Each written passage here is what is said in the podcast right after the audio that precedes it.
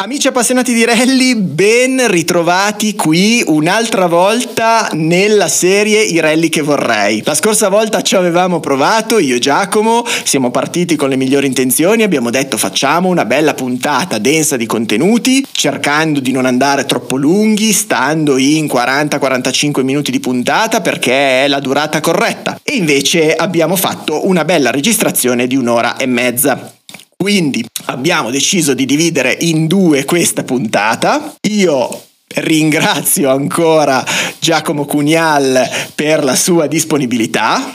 Non ce l'abbiamo fatta, dovevamo dire stiamo scherzando, la divideremo in due anche questa volta e infatti è successo di nuovo. E allora, ben ritrovati qui a Service Park, parte numero 5 dei rally che vorrei.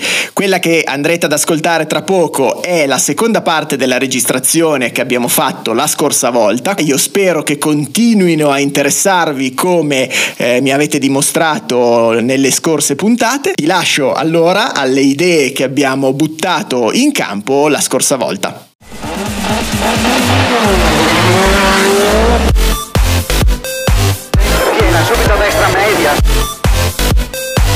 Destra 1, 3, 7, scivola. Service Park, il podcast che parla di rally.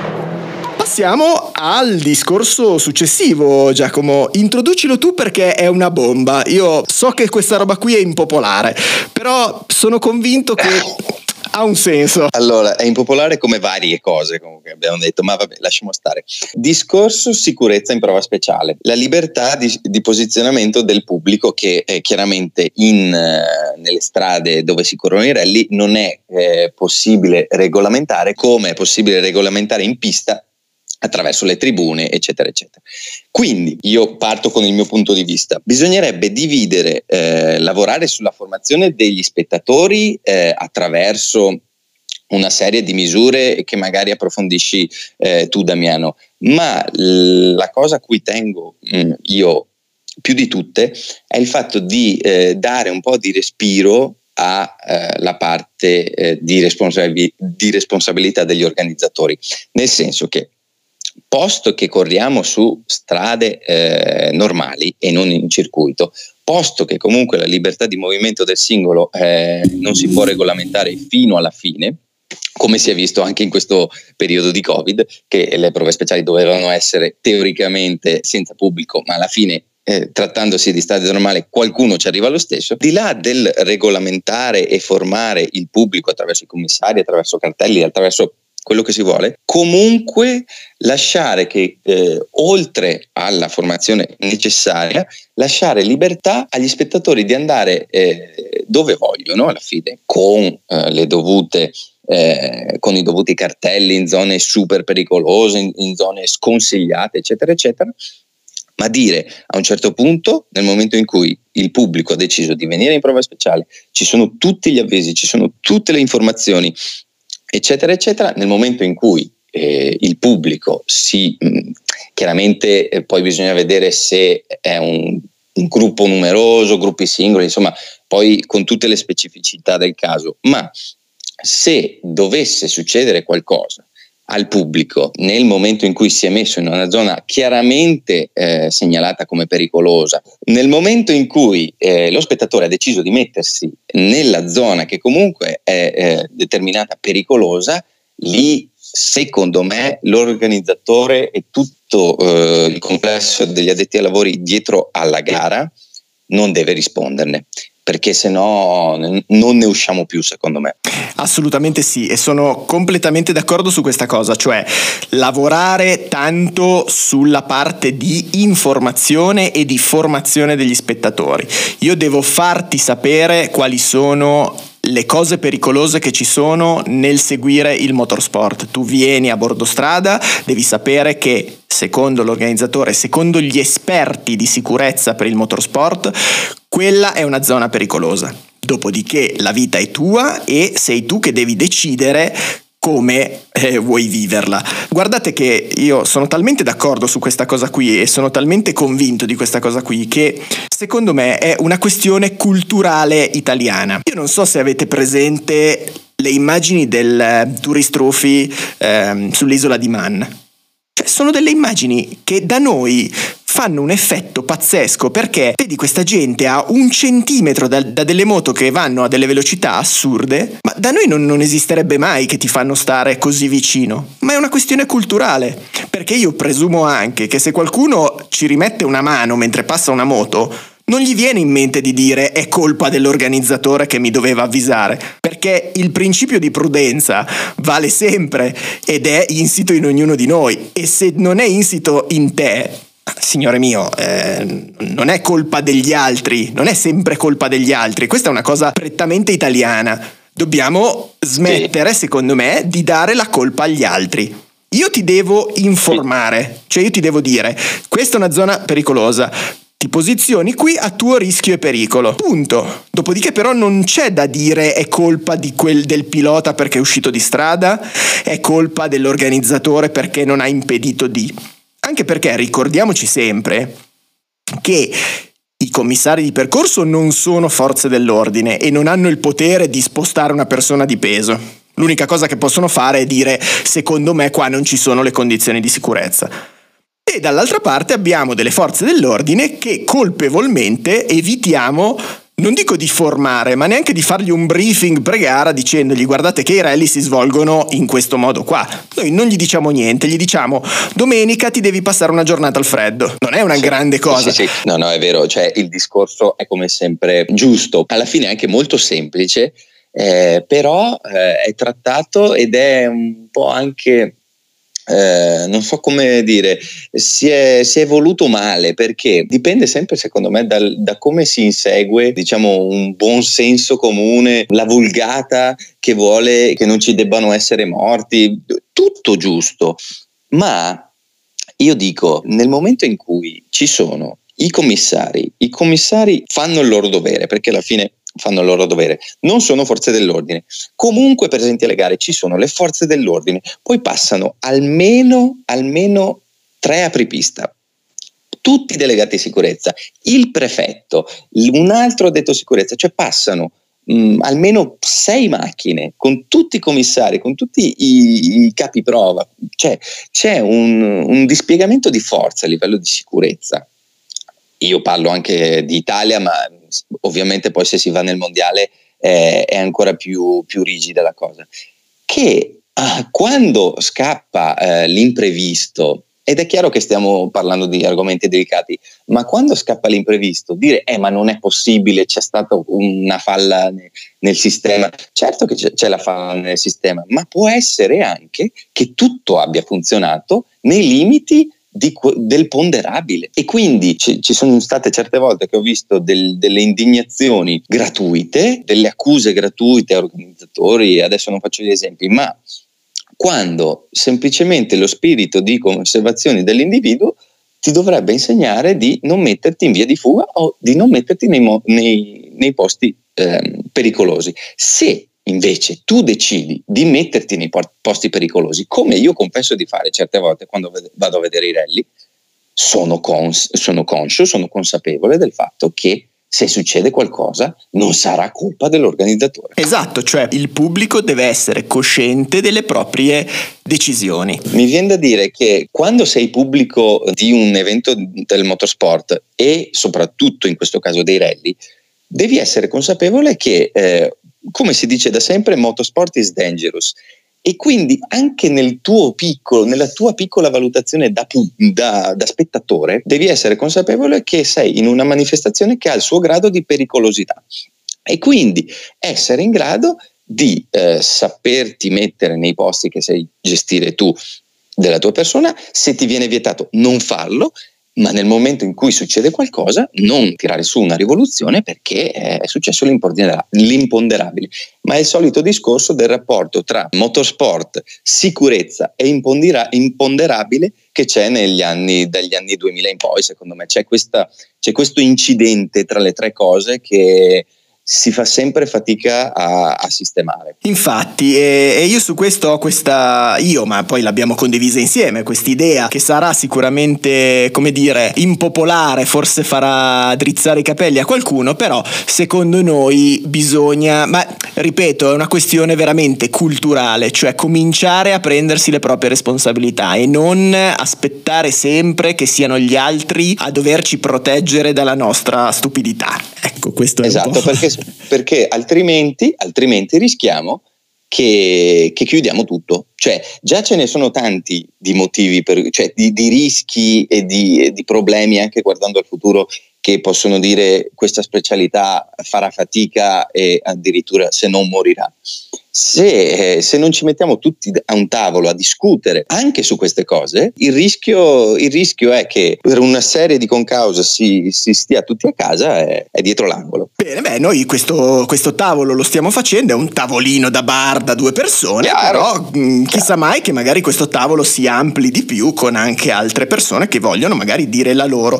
Eh, lo dico adesso perché magari fino alla fine non ci riuscite a seguire, ma qualunque commento vogliate fare, fate fatelo sui social di Service Park. Ricordatevi anche e soprattutto di seguire Auto Epico che è il nuovo progetto social di editoriale e social di Giacomo Cunial.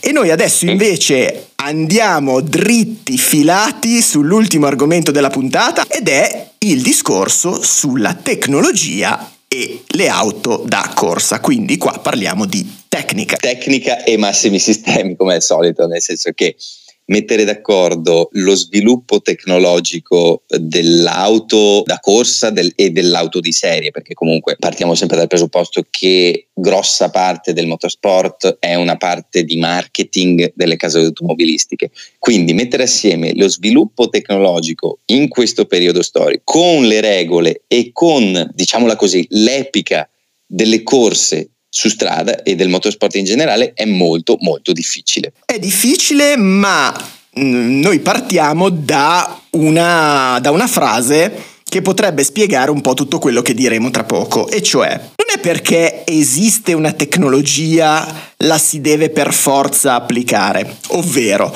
non è perché esistono i motori dei, degli aerei li bisogna per forza applicare alle vetture da Formula 1 cioè, non è perché esiste quel tipo di tecnologia, uno la deve per forza applicare alle auto. Perché a quel punto non è perché esiste il 5G, dobbiamo per forza applicarlo ai rally, allora a questo punto togliamo l'equipaggio dalla macchina e l'equipaggio lo mettiamo in assistenza che guida in collegamento internet la vettura. Cioè, la tecnologia esatto. esiste, ma non necessariamente va applicata. Esatto, sì, eh, bisognerebbe, o forse i tempi sono maturi nel motorsport, di scindere lo sviluppo tecnologico da quello che è la disciplina sportiva, perché chiaramente c'è un incidente rispetto agli altri sport, ovvero la palla è sempre rimasta la palla per il calcio, eh, per il basket, per tutto quello che è, la mazza per il baseball, cioè il mezzo eh, del contendere nella disciplina sportiva comunque, ha comunque grosso peso. Il mezzo della disciplina sportiva del motorsport è l'automobile.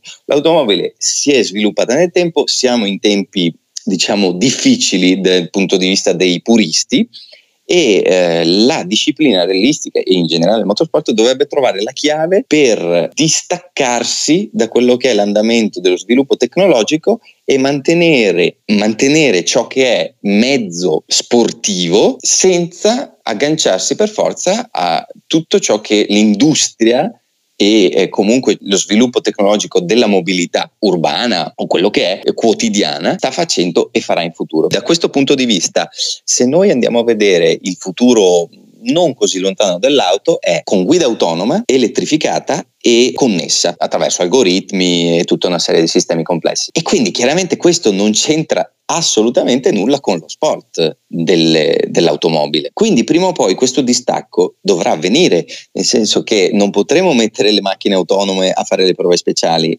o anche se, ci, se, una tecnologia di machine learning o di quello che è dovesse riuscirci, ma dove sarà la bellezza? Prima o poi questi, questi grossi temi devono essere affrontati. L'automobile da sport dovrà seguire una certa strada che non sarà più quella dell'automobile da eh, mobilità urbana e, e, quotidiana, diciamo dei sei giorni su sette, non so come dire. Proprio per questo, cioè se decidiamo che i rally sono uno sport per mezzi meccanici, devono essere per mezzi meccanici, però che lo siano, perché poi altrimenti si innesca questa rincorsa infinita a queste nuove tecnologie che però poi a un certo punto giustamente dicevi tu, cioè ad un certo punto questa, questo distacco tra le due robe dovrà avvenire e per favorire questo distacco tra, due, tra questi due filoni, cioè tecnologia e meccanica, abbiamo pensato a un breve elenco di cose che secondo noi una macchina da rally dovrebbe avere. Sicuramente un cambio sequenziale meccanico. Da questo punto di vista le R5 fanno un po' da faro. Sì, quella che è l'impostazione dell'R5 è diciamo macchina tra virgolette eh, vecchio stile, ovvero un volante, un cambio e il fenomeno di fianco, che è quello che dà comunque il senso anche solo visivo a chi guarda, eh, a chi guarda questo sport dell'impegno che si ha in abitacolo per gestire tutta quella serie di cose che succedono eh, durante la guida al limite. Quindi un cambio sequenziale meccanico e poi una, vabbè, la trazione integrale la includerei nel senso che come limite tecnico la trazione integrale ci può assolutamente stare, ci ha regalato pagine di sport eh, indimenticabile negli ultimi 30 anni, 40 anni, quindi direi che sì, potrebbe essere un'ottima cosa da includere. Ci sarebbe forse da lavorare su altri due aspetti che sono le altezze da terra e gli pneumatici eh, con cui si, si, corre. Allora, la, la questione dell'altezza minima da terra ha un suo suo risvolto tecnico perché fa entrare in gioco tutta una serie di dinamiche dell'autoveicolo che favorirebbero lo spettacolo, favorirebbero il contenimento anche delle velocità nelle prove speciali perché chiaramente con un'auto più alta da terra la percorrenza in curva necessariamente è più lenta. E poi degli pneumatici con una scolpitura minima ancora più elevata di quella che abbiamo oggi. Ma sugli pneumatici non è tanto la quantità di scolpitura che secondo il mio modesto parere, che è, ripeto, molto modesto, eh, dovrebbe essere ancora più elevata proprio per rallentare e spettacolarizzare le vetture, c'è un discorso invece sugli pneumatici che andrebbe fatto, e cioè una diminuzione netta dei costi. Sì, volevo specificare solo una cosa su quello che dicevi appena adesso, perché sembra, se, se tu dici eh, rallentare le macchine, sembra direttamente dire eh, togli spettacolo a, alla guida o togli spe- spettacolarità alla, alla disciplina. In realtà no, cioè tu rallenti leggermente le velocità in curva, ma quello che ottieni è che la curva sì viene fatta in termini assoluti più lenta, ma in un modo anche più spettacolare, nel senso che il pilota deve essere comunque portato a fidarsi di più, a lanciare di più l'auto, tutta una serie di cose che comunque sì, rallentano in termini assoluti la prestazione, ma gli danno che poi bisogna vedere poi se alla fine della fiera è vero che la rallentano in termini assoluti, ma soprattutto ciò che comunque manca in questo momento allo sport gli tornano a dare spetto- spettacolarità perché comunque il gesto tecnico è quello di tenere la macchina al limite per il pilota, no? per l'equipaggio e quindi se tu gli, gli togli quell'aspetto di tecnologia, ovvero eh, molle ammortizzatori, altezza da terra, eh, scolpitura dei, degli pneumatici, tu sì togli, togli velocità in senso, in senso assoluto, ma regali una spettacolarità che ultimamente si è persa ah, sempre seguendo quello che è lo, lo sviluppo naturalmente tecnologico delle, dei materiali. Ecco, e sullo sviluppo tecnologico dei materiali entra in gioco la seconda parte del, della questione gomme, cioè sì. Anche qui non è perché esiste una tecnologia che fa sì che uno pneumatico tenga tantissimo la si debba per forza applicare perché ci troviamo nella condizione per cui un banalissimo proprietario di una Peugeot 106 N2, quindi una macchina tutto sommato vecchia e, e come dire economica, economica ecco, si trovi a dover spendere delle cifre veramente inconsulte per fare una gara di, di CRZ, quindi parliamo di 6, 7, 800 euro per 4, 6 gomme per un, appunto un 106 N2, cioè si è persa un attimo il senso di quello che è correre in macchina, perché non puoi spendere di più di gomme che non di iscrizione, soprattutto quando... Sì, proporzionalmente vai a spendere di più per... Eh, quattro, mh, mm, quattro, gomme che sono un componente di consumo che per la macchina stessa che rimane comunque quella di un livello più di amatori, di comunque chi guarda anche i 100 euro che spende per un componente o per la gomma. Quindi è chiaro che se poi la gomma ti fa una differenza di due eh, secondi al chilometro, è chiaro che anche in N2 le persone sono costrette a, a, spendere, a fare l'investimento perché il vantaggio tecnico che ti dà una gomma super performante non lo puoi comunque andare a bilanciare con, con la guida. Ecco, e dall'altra parte però allora mi verrebbe da dire Dateci delle gommacce dure come esatto. i merluzzi che ci vado esatto. anche piano. Tanto se è così per tutti, cioè se tutti hanno a disposizione lo stesso materiale, che siano da 13, da 14, da 15, da 18, è uguale. Se la mescola è una mescolaccia che costa poco, costa poco per tutti, va, tiene poco per tutti, tutti andiamo un pelino più piano, sempre che poi alla fine questo si possa verificare, ma a tutti costa meno questo enorme gioco, anche perché appunto come dicevi tu, è un materiale di consumo, cioè non sto acquistando la macchina, sto acquistando dei quattro oggetti che dopo quattro prove speciali dovrò buttare via. Non ha senso che io debba spendere uno stipendio solo per quel oggetto di consumo.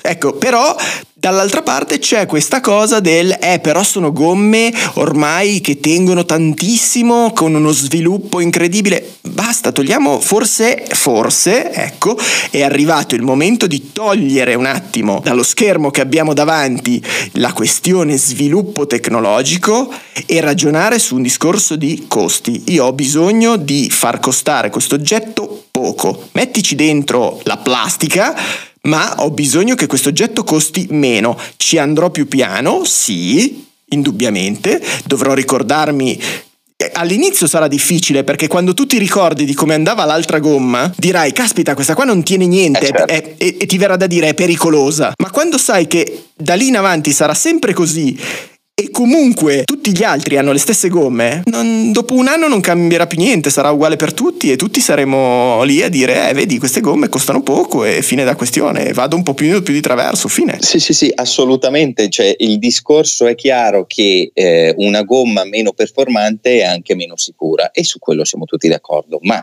è una parte della prospettiva sportiva, cioè non è il tutto. La gomma è performante, ma anche la Formula 1, se guardi negli ultimi anni, anche, ha fatto anche quelle valutazioni. Non devo guardare per forza la performance in senso assoluto, la durata in senso assoluto, devo guardare anche quanto tutte queste pom- componenti giocano comunque ai costi di chi deve utilizzarle e alla spettacolarità. E quindi se tu dici perché io devo guidare un, N, un N2 che comunque è l- una delle macchine più basic del panorama e della gamma realistica e devo però spenderci 800 euro di gomme, non ha assolutamente senso dal punto di vista tecnico sportivo e dall'altro lato crei dei divari enormi a parità di macchina. Se tu invece togli quel divario dal punto di vista tecnico delle gomme e tu fai una monogomma o comunque per determinate categorie fai, fai, sì che le gomme siano meno performanti, riporti anche un determinato livello di performance sportive che abbiano senso su quella macchina lì, perché ormai comunque anche le gomme dell'N2 seguono lo sviluppo di quelle delle macchine top, ma a me, eh, cioè a tutti, voglio dire, in quelle categorie, cioè dalla categoria junior in poi, comunque tutto ciò che è formativo, tutto ciò che è tra lo show e il non professionismo, comunque non ha senso di essere a livello top dello sviluppo tecnologico. Devi più andare a vedere se ha più senso a livello di spettacolarità e anche a livello delle, eh, sportivo a livello di ogni categoria. Ma esattamente, ma infatti, ma, eh, però siamo sempre lì, cioè è una questione culturale. Ormai abbiamo la mente formattata in un certo modo e, e ci viene difficile cambiare quel format mentale. E però dall'altra parte ci lamentiamo tutti del fatto che i costi stanno continuamente lievitando e forse a un certo punto dobbiamo, come dicevi tu prima, sederci a un tavolo e metterci d'accordo e dire per pagare le gomme la metà, siamo disponibili a dire le gomme terranno un pochino meno?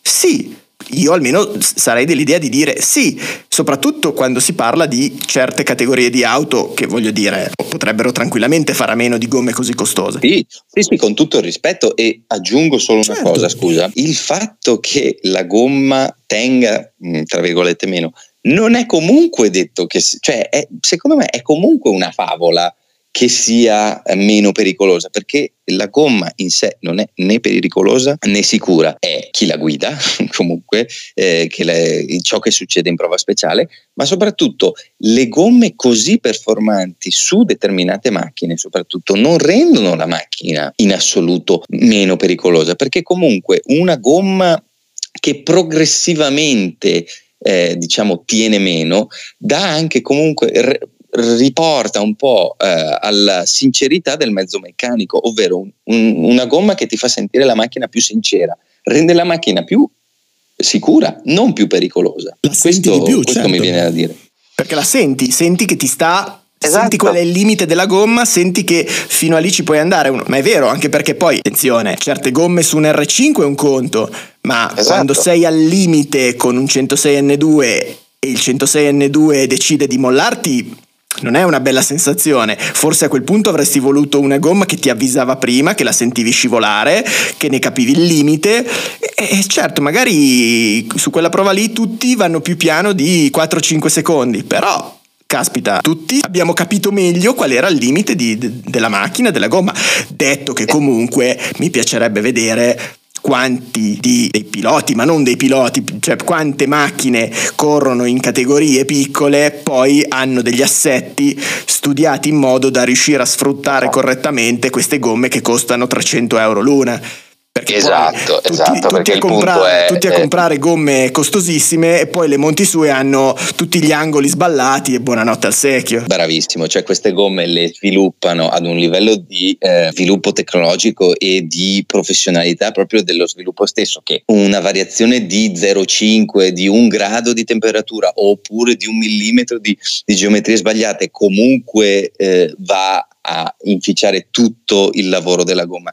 Quindi comunque le nuove, le nuove gomme, le nuove mescole dip- derivano da quelle che sviluppano ai piani alti. No? Quindi è chiaro che si sta creando anche quel tipo di distacco lì che eh, va fuori dal dire la gomma sviluppata di più è più sicura, mm, fino a un certo punto, nel senso che se la gomma più sviluppata è più nuova è sicuramente in senso assoluto tecnologicamente migliore, ma se la metti in condizioni, mh, in mezzi meccanici che non mettono in condizione la gomma di lavorare al meglio, non lo so se quella sicurezza sia comunque alla fine che la vai a ritrovare. Dopodiché poi scopri che nei kart cross, campionato italiano kart cross, 4 gomme, 350 euro circa. Dici, eh, ah, esatto. eppure però i kart cross non vanno mica piano, eh. Ma anzi, vanno molto forte. Comunque, in questa eh, tipologia di macchine che noi vorremmo per il futuro, ci metteremmo ancora dentro dei differenziali meccanici, quindi elettronica fuori dalla portiera perché anche lì non è perché esiste l'elettronica dobbiamo per forza applicarcela dentro. Abbassiamo i costi, facciamo in modo che queste macchine siano meccaniche, cioè che un meccanico ci possa lavorare sopra e basta. Poi, quindi differenziali meccanici poche appendici aerodinamiche e qui si entra nel grandissimo mondo della comunicazione perché? Perché una macchina che è riconoscibile, che ha poche appendici aerodinamiche è più simile alla versione stradale, se è simile alla versione stradale il pubblico la riconosce come auto che può andare in concessionario a comprarsi e quindi c'è torna a esserci quel grande volano che è vedo una macchina in gara, la voglio comprare in concessionario. E da questo punto di vista eh, io guardo la, la cosa dal, in un'ampia prospettiva, anche lì le case e chi fa i regolamenti dovrebbe pensare o le rendiamo più simili a, que- a ciò che poi il potenziale cliente può andare a comprare il lunedì dopo che, vi- dopo che, ha visto la gara, oppure andiamo totalmente dalla parte opposta, ovvero creiamo dei prototipi che allora a quel punto sono totalmente distaccati da quello che è il modello stradale che va a comprare il cliente. Il cliente si affeziona solo al brand, al marchio, e rendiamo le macchine assolutamente, diciamo sulla linea delle plus che, che, che comunque andranno a morire perché eh, come sappiamo la FIA ha deciso comunque di intraprendere la strada di macchine più vicine anche esteticamente alla serie con l'implementazione del, dell'elettrico e, della, e quindi della tecnologia ibrida. Ma io dico, se eh, dovessimo ragionare da un punto di vista di ideale, eh, le case dovrebbero pensare da questo punto di vista o distacco totalmente l'auto da rally da quella stradale, allora faccio prototipi con un'aerodinamica ancora maggiorata rispetto alle Plus, ma allora non mi serve che si veda che è una Yaris, che si veda che è una Fiesta, che si veda che è un i20. Oppure torniamo, come giustamente secondo me sta facendo la FIA, ad, a macchine che posso vedere me ne posso innamorare e lunedì eh, la vado a comprare in concessionario. Poi che purtroppo le case in questo momento non abbiano il modello di riferimento nella gamma, a parte la, la Toyota, è un altro discorso, ma insomma è semplicemente eh, una visione dal punto di vista marketing, come dicevi tu, ovvero eh, chi va a vedere la gara deve potersi innamorare e deve potersi, poter dire io quella macchina me la porto in garage. Tra l'altro, eh, per chiudere, perché siamo veramente in chiusura, sul discorso abbassamento dei costi di esercizio delle vetture, io lancio lì una mezza bomba che poi vorrei approfondire magari con qualcuno esperto in questo settore. A me sti costi chilometrici convincono poco e spiego il perché quando viene detto è quel pezzo meccanico ha di vita 220 km di prove speciali, 300 km di prove speciali. Allora, quando una casa costruttrice dice una cosa di questo tipo, a me sorge sempre il dubbio. Non è che magari invece di 300 km ne durava anche 500? Però facciamo che mettiamo una soglia ipotetica a 300 e così il cliente, che in questo caso è il preparatore che si rivolge alla casa madre, è costretto a stare in queste tabelle che poi un giorno possono diventare sempre più stringenti perché chi lo vieta e in questo modo continuare ad assicurarsi un flusso di cassa costante perché io dico che il mio pezzo dura tot chilometri. A me questa cosa mi ha sempre creato un po' di dubbio, cioè mi piacerebbe prendere effettivamente la macchina del momento che è un po' l'R5 e dire adesso vediamo quanto dura davvero un cambio di un R5. Non peraltro perché questo tipo di ragionamento influisce direttamente sui costi di noleggio. Allora io non voglio dare ragione ai preparatori che abbassano drasticamente i costi di noleggio e non fanno i rialzi, perché i rialzi vanno fatti e, e, e ci mancherebbe ancora. Però vorrei anche capire se dall'altra parte non c'è qualcuno che un minimo ci guadagna da questa cosa qua, perché fin tanto che tu la macchina te la preparavi, magari comprando qualche pezzo dalla casa madre, ma sostanzialmente te la preparavi, era un conto. Ma oggi che le case costruttrici si sono strutturate con degli apparati molto costosi e molto ben organizzati, avendo come unico scopo il, um, il, cliente sportivo, dall'altra parte mi viene anche il dubbio che eh, purtroppo un, un, po' di paraculaggine ci sia in questi, in questi numeri. Diciamo una sorta di obsolescenza programmata dei pezzi permette alla casa madre che produce i,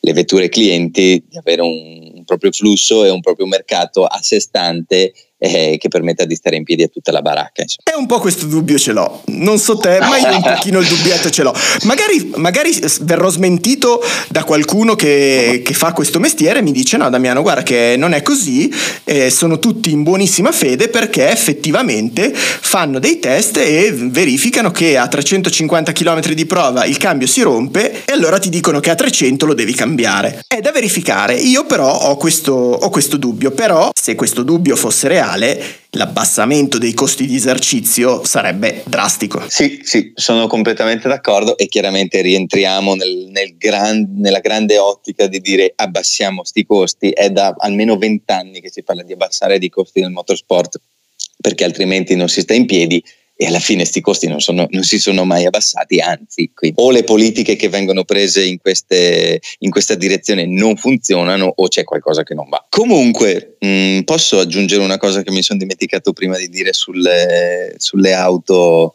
sulle ideali auto da corsa, da rally, eccetera, eccetera. Devi.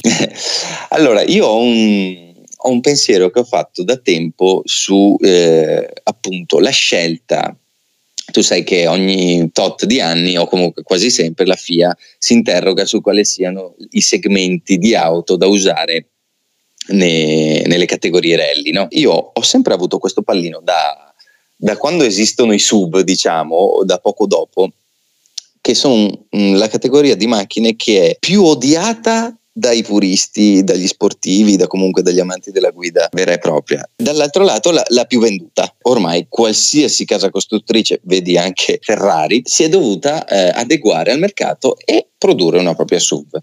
Eh, quindi il mio punto, il mio ragionamento eh, si è focalizzato sul fatto, ma perché la federazione, la FIA, che è, quella, è, è, la madre che decide tutte le regole del gioco, perché la FIA non si è mai, ma magari l'ha fatto e, e non l'ho letto o non lo sappiamo, ma perché la FIA non si è mai interrogata, non ha mai proposto eh, di rendere eh, o di fare una categoria o comunque di rendere i rally una categoria più premium, dando una dignità a tutti questi sport utility vehicle che esistono e che eh, ormai no, non possiamo eliminare dal mercato, anzi, eh, creando una categoria apposta o comunque rendendo eh, il SUV la macchina da rally, perché comunque l'anima e, il motivo per cui vengono venduti i sub alla fine è che vanno bene in ogni condizione, ovvero asfalto, terra, neve, in ogni condizione che un guidatore può trovare, il SUV va al meglio delle possibilità che si possa chiedere a un mezzo meccanico. E, e che cos'è questo se non la specialità dei rally? E quindi io mi,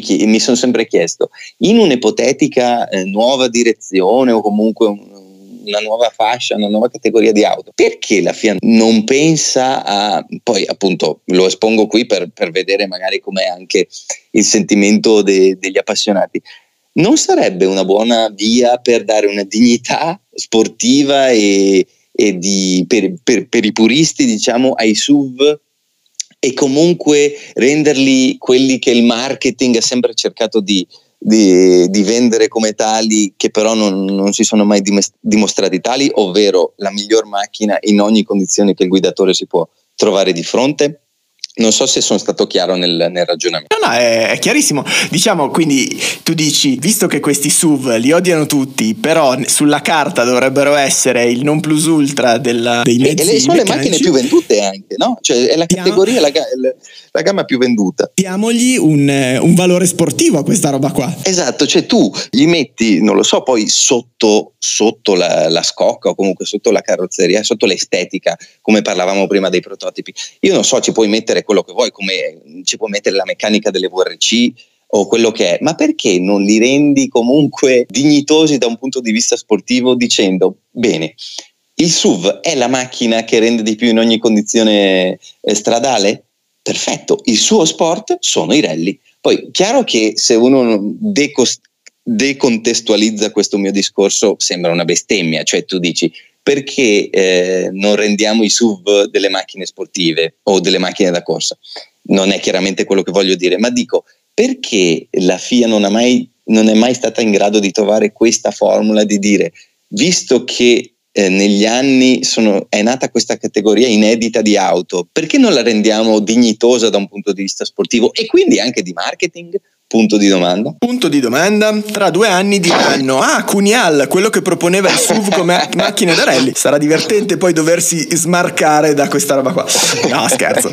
Eh, il, il, tuo è un dubbio assolutamente lecito, visto che comunque questi SUV girano per strada tutti i giorni e giustamente sono la categoria di auto più venduta perché non sfruttarli nel, nello sport? Allora, amici appassionati di rally, io direi che siamo arrivati in, eh, in direttura... Come al solito, come lunghissimi. Al solito, come al solito lunghissimi, finalmente eh, siamo riusciti a elencare tutte le cose che avevamo da dirvi, eh, ci tenevamo perché insomma sono idee che ci frullano, ci frullavano in testa da tanto tempo, come avete potuto notare abbiamo dovuto dividere la, questa singola registrazione molto lunga in eh, due puntate, perciò io vi ringrazio assolutamente per la vostra costanza nell'ascoltare questi, questi nostri sproloqui. Speriamo in realtà di avervi fatto così ragionare anche su, su argomenti magari non del tutto banali. Io ringrazio te Giacomo perché sei stato super disponibile fin dalla prima puntata dei rally che vorrei. Grazie a te Damiano, è stato un piacere intanto conoscerti. Eh,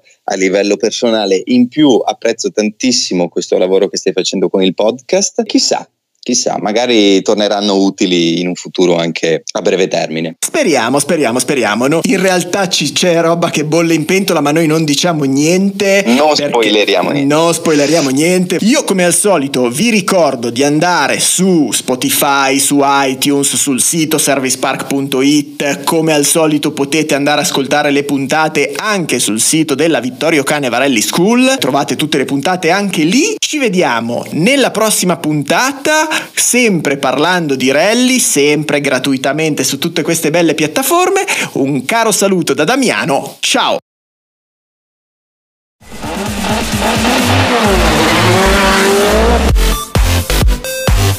Piena, subito destra media. Destra 1, 3, 7, scivola. Service Park, il podcast che parla di rally.